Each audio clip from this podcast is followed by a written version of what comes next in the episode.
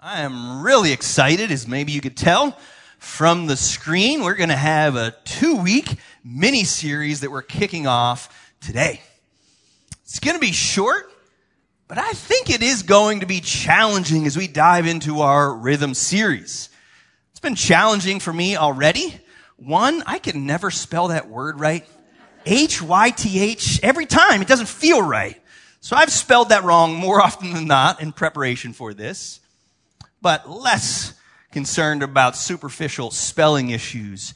That may be difficult, but man, how much more difficult is it to have rhythm in our life? To have, we're going to dive into a work rest rhythm. To have a good balance of our work and our rest. I think all of us can grow in that. In fact, I'll just ask, who here thinks you have the perfect balance? There's nothing to learn you have the right amount of work, rest, balance in your life. Raise your hand if that's you. Good. I would have kicked you out. I don't know if I can do that at church. I would have asked you to leave because you have nothing to learn. But yet, from the lack of hands, all of us can grow in this of having better rhythm. God has rhythm. I was going to entitle this message, God is not white because God has rhythm and get it. White people, we normally don't. But that would be offensive, so I'm not going to do that if that offends you. I have rhythm, but some white people don't. But here's the deal, right? You quickly learn in the scriptures that God is a God of rhythm, and particularly in this area, He has given us a universe with this rhythm of work and rest. And you don't have to go far in scripture to see this. So we want to figure out how do we have a proper rhythm in our lives? And then we're going to look at what are the problems when we get off rhythm with this balance of work and rest. Like I said, I don't have to work hard to dig into scriptures to see this. You see it right from the very first pages of scripture. And we're going to start there. We're going to start Genesis 1 1. This is how the scriptures open. So go ahead and follow along as I read. In the beginning, God created the heavens and the earth. The earth was without form and void and darkness was over the face of the deep. And the Spirit of God was hovering over the face of the waters. And God said, let there be light. And there was light. And God saw that the light was good and God separated the light from the darkness. God called the light day and the darkness he called night. And there was evening and there was morning the first day. So here we get the first glimpse into the material world as we know it. The first glimpse of to the world, in this world as we know it, it is without form and void. And God begins to bring order from the chaos. He begins to bring order to his creation. He separates the light and the night. He separates day from night. And he begins to set a rhythm to this universe and he's bringing this order from chaos and he's going to describe what this ordering is. So if you follow through to the culmination of the creation account, the beginning of Genesis 2, here's how he describes what he's doing here. Thus, the heavens and the earth were finished and all the host of them. And on the seventh day, God finished his, say it church, work. He finished his work that he has done and he, one more time, say it, rested on the seventh day from all his work that he has done. So God blessed the seventh day and made it holy because on it, God rested from all his work that he has done in creation. You see it, it jumps off the very first pages of scripture, this rhythm of work and rest that God models for us, this balance that He not only models for us, this beautiful rhythm of work and rest, He invites us into this rhythm. So further down in Genesis 2, here is God's rhythm that He's setting up, that He invites man to join Him into.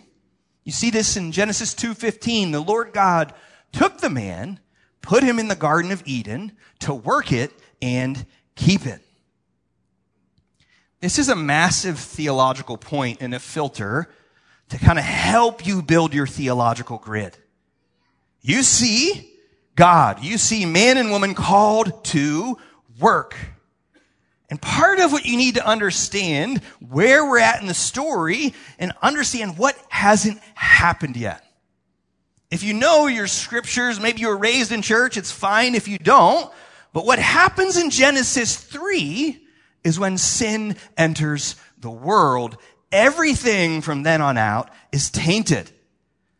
So I want to ask you then, you have to think through when did work come into God's creation? Let me ask it this way. Was work before sin and the fall? Yes. So that means, what does he call all of his creation? He calls it good. Work was before sin, so therefore we have to proclaim work is good. Say it with me, church. Work is good. Anybody glitch a little? Work is Work is good. Work is worship. It is glorious. Work is a part of the way we worship. Work is good in God's economy. We see it pre-fall, before sin. And I, I think a full picture in heaven, in the new heavens, there will be work as well. Which in some ways is good. Sometimes heaven sounded boring, like just worshiping for 10,000 years. It's just like one worship set, right? You come to worship night for an hour and we're like, you want an encore? You're like, yeah, let's keep worshiping. Times that by 10 million.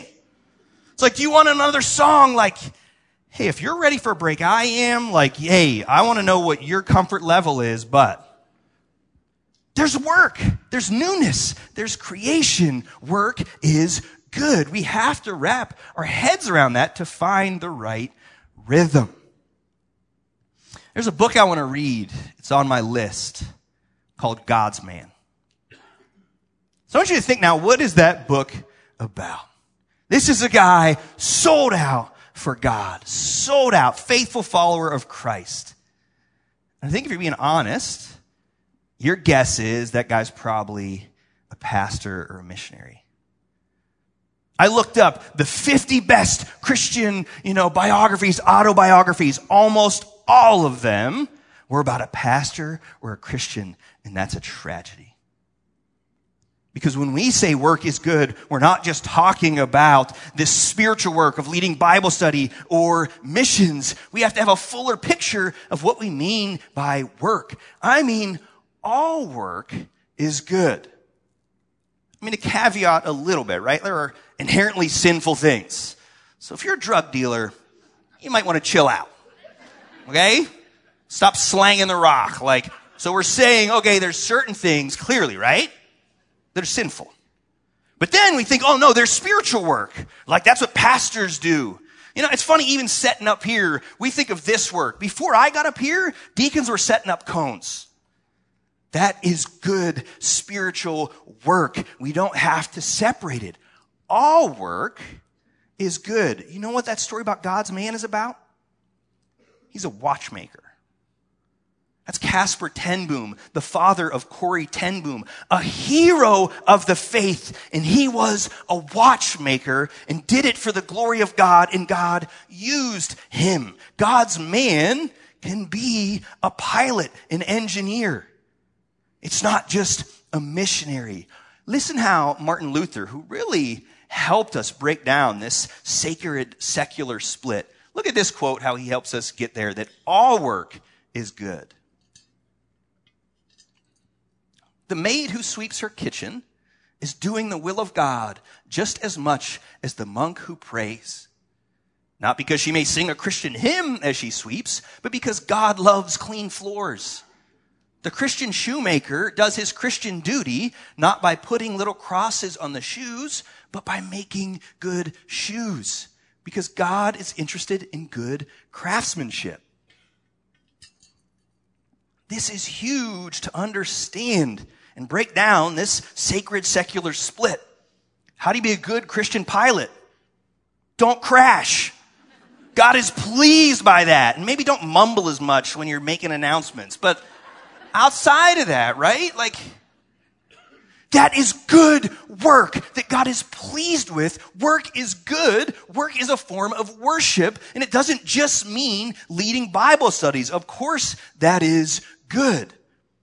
It is bringing order to the chaos to order. That's what God did. And he says, do all things for his glory. Maybe you're not setting up a universe but maybe your kind of realm of work, you're bringing order out of the chaos of a kitchen, of a classroom. Maybe you're in the IT world and you're bringing order to the cloud. I still don't know what that is, but we all talk about it, the cloud. Like maybe you're in mental health in people's minds. Maybe their finances are in chaos and you're helping bring them to order. If you're bringing a good service that helps the society and blesses other people, then that is work. Work that God is honored by. We need to have a fuller picture of what we mean by that.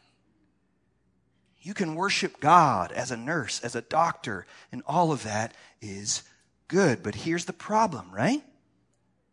I need to proclaim it as glorious and serve Him with my work I said work is good, but guess what does happen in God's creation account? Then sin enters. And that's why you glitched out when I said work is good. It is good. It still is good. But once sin comes, it is tainted. Part of the curse of this world of sin is now affects our work. This is where the scripture continues in Genesis 3. Cursed is the ground because of you. In pain you shall eat of it all the days of your life.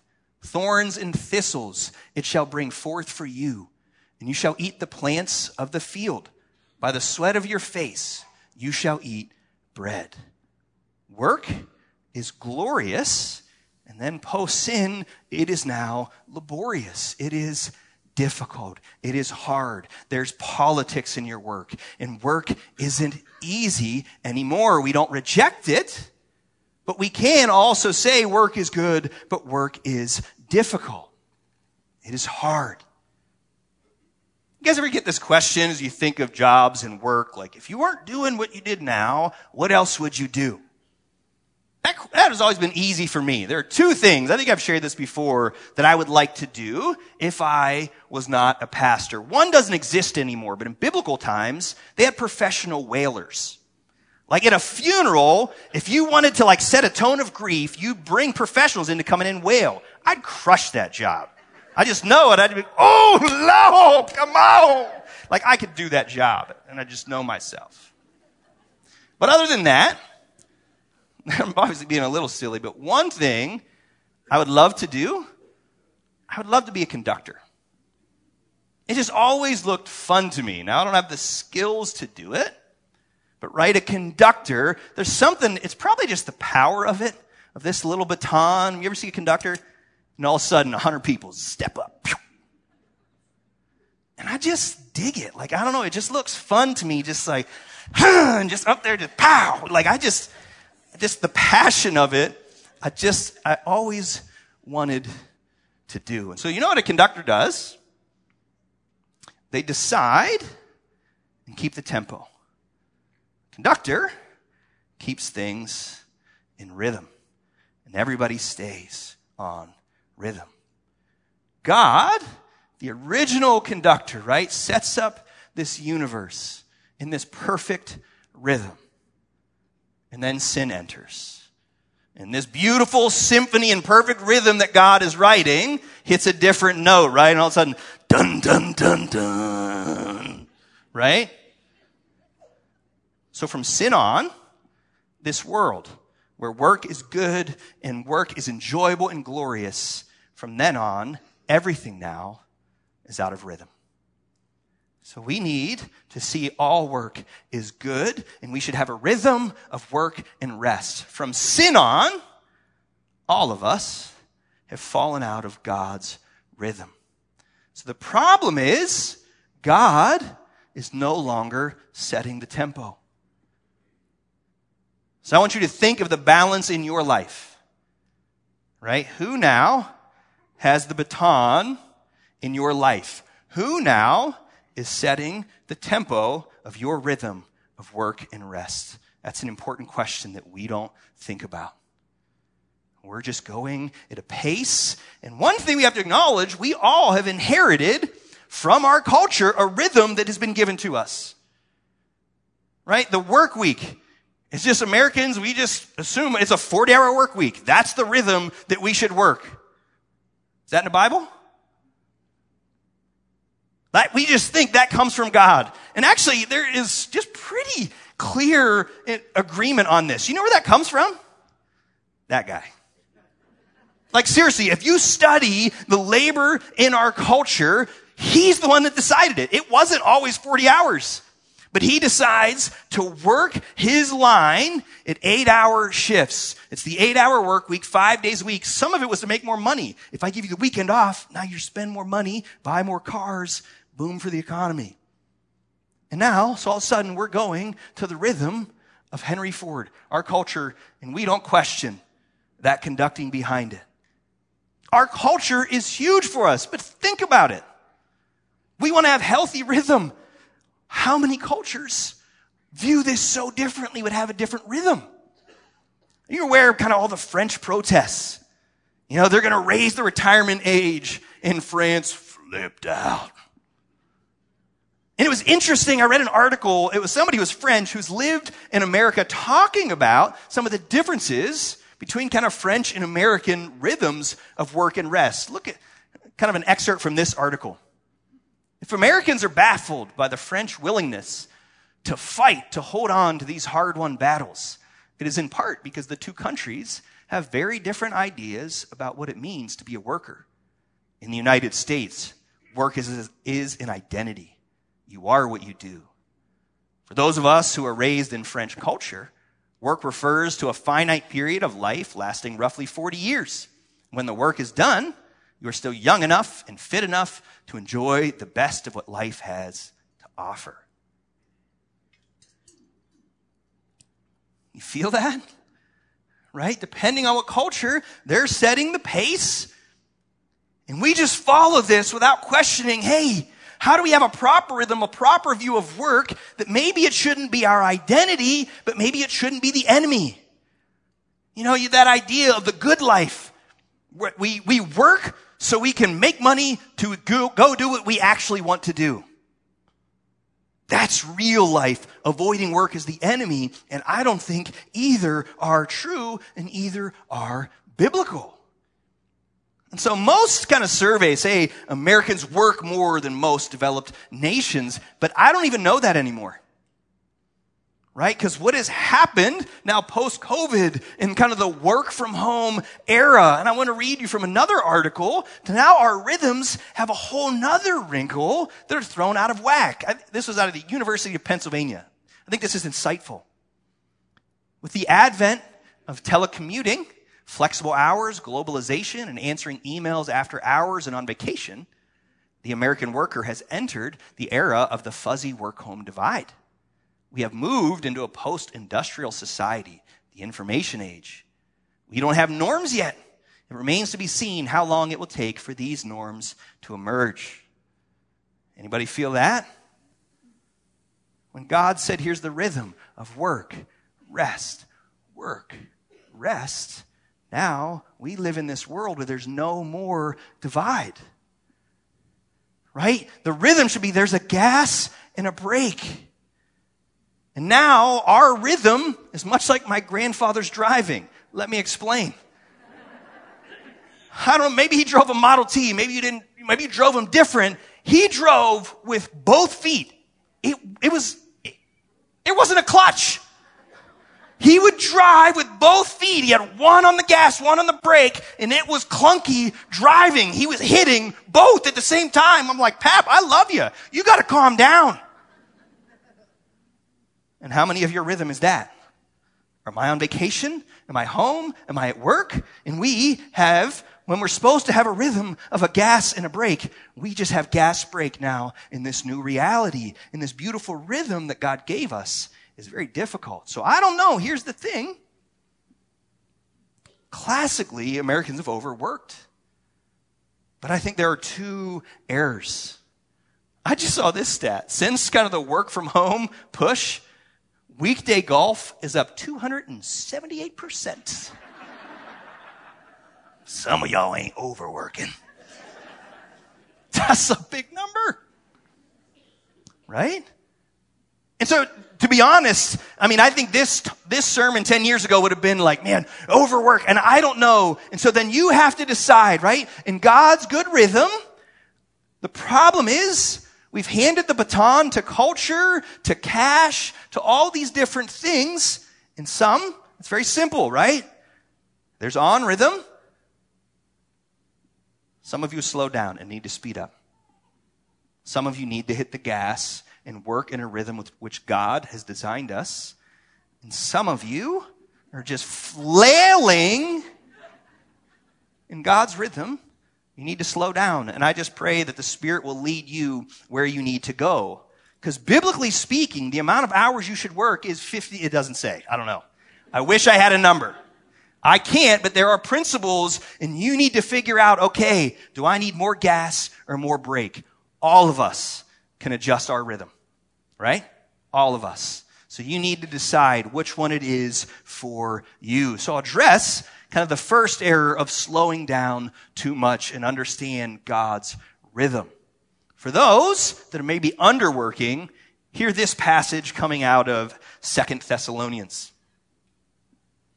Keep away from any brother who is walking in idleness and not in accord with the tradition that you have received from us. For you yourselves know how you ought to imitate us, because we were not idle when we were with you, nor did we eat anyone's bread without paying for it. But with toil and labor, we worked night and day that we might not be a burden to any of you. It was not because we do not have the right, but to give you in ourselves an example to imitate. For even when you, even when we were with you, we would give you this command. If anyone is not willing to work, let him not eat. That's strong language. Paul was a missionary. There's biblical precedent, could have been supported. Paul's like, in my case, I actually don't have to go get a job to get another paycheck. But it was so important for Paul to say, look, I don't want you dare thinking that kind of work isn't good and it's unspiritual. And so I'm going to work like a dog doing ministry, planting churches, but also working a job to receive pay because it is important. That first line, keep away. That might be church discipline language, like, you know, casting people out of the church. If you can work and you are not, Paul sees that as a massive issues. If you are not willing to work, let him not eat. That is a big deal. And again, don't just confuse paycheck. Like if you are a stay-at-home mom, that is hard work. Can I get an amen, moms? Right? I'm not talking about just paycheck, right? You can do volunteer work. There are different things. But the thing we're trying to avoid is idleness. Do you just live for your leisure or are you idle? It is hard to combine idleness and righteousness. And if you are living a life where there's too much idleness and leisure, man, it is hard to experience the righteousness for which God has created. We were created to work. And in Paul's mind, this is post fall, you should work. And let me throw out a little caveat because I know, man, there maybe is unemployed and maybe what if you can't work? I think the Bible addresses that very well as well in Thessalonians. This is First Thessalonians. We urge you, brothers, admonish the idle, encourage the faint hearted, help the weak, be patient with them all. And so if you can't work, I think there is kind of precedence. Yeah, that's where we help. That's where we bring charity. We take care of each other. And even if you can't work, doesn't mean you can't give anything to your fellow men and women. But maybe, you know, if you can't work, that's a different story. Or if you're trying to work, and kind of in that I see encourage the faint hearted. You want to work and are having a hard time. Let me encourage you in that fight. But if you are just idle, you can work and you're not, there is a biblical rebuke. But I think even in that middle ground of, man, I'm trying to find work, I think there is other encouragements as well. Because I think pride can get in our way of just going about honest work. Paul's addressing this in Thessalonians and see how he speaks about it in the letter as well here. 1 Thessalonians 4. Aspire to live quietly and to mind your own affairs and to work with your hands as we instructed. So again, we want to under spiritualize work and we want to do these big, amazing things for God. And Paul's saying, man, to be faithful, to be God's man and God's woman, working a job is an honest way to do that. And the reason I want to bring this verse, right? Our pride can keep us from it in the sense we're like cousin Eddie from National Lampoon's like, man, I'm holding out for management. But what does he say? Work with your hands. In that culture, Greek philosophy, that was looked down upon. Tradesmen, manual labor. And Paul had no pride of that, and he was willing to just do a hard day's work when that was a little bit of shame to work with your hands in a Greek culture. It was looked down upon. So I don't want to be proud and just think work is spiritual. Man, a tradesman, a good, honest day working with our hands, that is not to be avoided, but celebrated. Work isn't our demon, but it's not our deity that we worship. So we need to kind of get over our pride and give over our laziness. So how many in here realize gotten out of rhythm? And I need to catch up with the rhythm of God and start working and working hard and celebrating it as a glorious thing in a form of worship. You need to hit the gas. And of course, some need to hit the brake. And I don't know kind of who you are. That's between you and the Spirit of God. But you've handed the baton over to materialism and money. How do you decide your rhythm? Where our culture says it's my identity and it's my security. So who is setting that rhythm of life? It's not Almighty God. It's the Almighty dollar. And that's how I'm deciding how much I work. Listen to this passage in Matthew 6. No one can serve two masters, for either he will hate the one and love the other, or he will be devoted to the one and despise the other. You cannot serve God and money. You see how it personifies money? Becomes the God that we worship in our culture. And I've traveled internationally enough. We are blind to the amount of materialism in our culture. We are driven so deeply by the almighty dollar. And when that's our God, it is never enough. And if that's our security in my work and how much money I have, I can never work enough because I can never, my kids are going to college and my roof is going to go in and I need money because money is my provision and I run myself into the ground because I'm serving money and money tells me I don't have enough and I have to speed up and it's crushing. And our tempo and rhythm is all off because money and materialism has the baton of our life. That's how we set the rhythm. We hand the baton over to the Joneses. And the Joneses are going fast, and we got to keep up with the Joneses. How much of it is materialism and greed? That's how we set the tone of our rhythm. Look at this passage. I think this is huge for our culture. 1 Timothy 6, 6 through 10. But if we have food and clothing with these, we will be content. But those who desire to be rich fall into temptation, into a snare, into many senseless and harmful desires that plunge people into ruin and destruction. For the love of money is a root of all kinds of evils. It is through this craving that some have wandered away from the faith and pierced themselves with many pangs. Catch the biblical threshold of contentment? Doesn't even have shelter, food and clothing. As far as I can tell, everybody is clothed this morning. Everybody I've seen. We've all checked that box. Right? If in the last 24 hours you have, have had food, raise your hand. Keep your hand up if there's food in your home right now. Hands down. So then, biblically, all of us are absolutely content with the provision in our lives. But we need a bigger house and we need a bigger, we need more and the new iPhone and the new, when we first bought our phone, this is, we, when we first bought our home, this is our culture. And they weren't trying to be insulting, but it was a little bit. We bought our house and like, wow, what a cute starter home. Like, we just like to call it a home. My house isn't big enough. In most cultures, I live in a, just a very normal split level. In most cultures, I live in a mansion. But in America, oh, you still live in that starter home? Man, you need more. Do you need, oh, that car, it's old. And we get so out of rhythm because we serve money and it's our security. And we can get greedy or materialistic. And not only just out of greed, but it's just out of fear. I don't have enough and there's too much of life coming at me. And I think we forget a simple truth. Again, work doesn't mean pay. That's clearly a part of it. But we need to understand.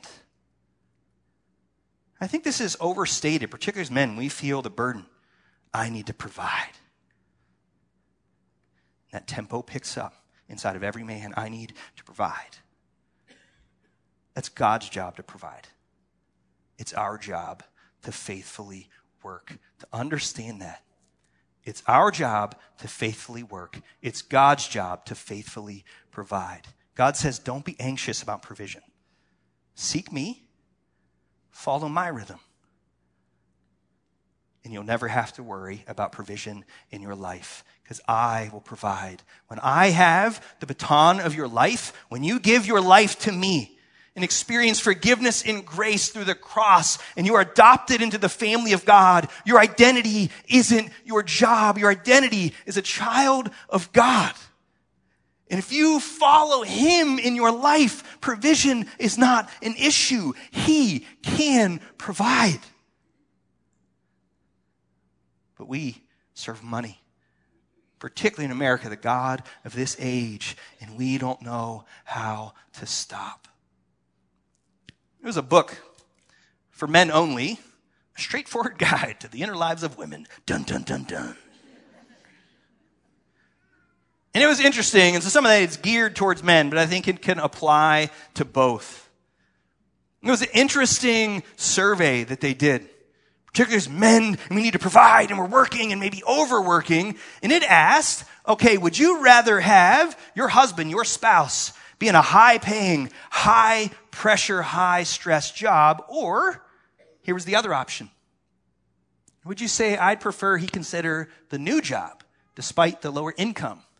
It's more important to have him around and emotionally close, both for me and the kids. How many chose this? 70%. 70%. How many of us don't choose that. Another 30% were found to be gold diggers. No, I'm just kidding. It's not. It's not. That wasn't the survey. It was a different survey. There was actually a neutral category. Only 12%, only 12% said, yeah, I want him stressed out in that high paying job so we have enough. The vast majority was either neutral or said, gosh, no. I'd rather have the provision of being there and not absent. It was a great story to sum it up. This was out of the book. And one woman says this She grew up in a large family in Flint, Michigan, one of those gritty industrial cities of the Midwest, described how more providing by her father had not turned out to be a better life for any of them. Here's what she says. When we were little, we lived in a small house right in the city. The neighborhood wasn't great, but I loved my life. My dad was a happy dad. When he was home from work, we'd all play. He was so much fun to be around. When I was 11, my dad wanted to provide a better future for us. Rather than just picking another house and moving out of the city, he decided to have a special home built. Since we didn't have tons of money, he knew he'd have a lot of the work to do himself, but he said we were worth it. Unfortunately, he didn't realize with all the extra stress and pressure would do to him, and not just to him, but to us. The stress of juggling everything began to wear my dad down. We lost happy dad. Instead, we found grumpy dad. He stopped playing with us so much. He was just on the edge a lot, not relaxed and fun. I now know that he was sacrificing himself to provide a better future for us, but we wanted him much more than we wanted the new house or better schools. We wanted happy dad back. She says that if the kids or her mom had been given the choice of a little home in Flint with happy dad or the bigger country home with grumpy dad, it would have been no contest. They all would have chosen happy dad. How many of us are grumpy mom and dad because we're serving the wrong conductor in our lives or out of rhythm and we need to pump the brakes? I think all of us can change our rhythm. Do you need to hit the gas and speed up? Do you need to pump the brakes and slow down? I've really adjusted a lot this week I've adjusted the flow of my week. I want to have better rhythm. My wife had a wonderful idea in our house. No screen time from six to eight anymore. And that's for the kids, and that's for me, and that cursed smartphone. So that means there's a time where I can step away from work and have rhythm. What is it for you? What do you need to do different this week and all your weeks moving forward? to be in better rhythm of work with God. Will you bow your heads and pray with me? Father, God, I thank you that you are the perfect conductor, that you have given us rhythm to this world, to our lives. God, we confess God, we've handed the baton to so many other people, and we are not in step with you and your design. We're chasing culture, we're chasing money, we're chasing our own leisure. God, whatever it is. God, we want to follow you in rhythm and live in your good design.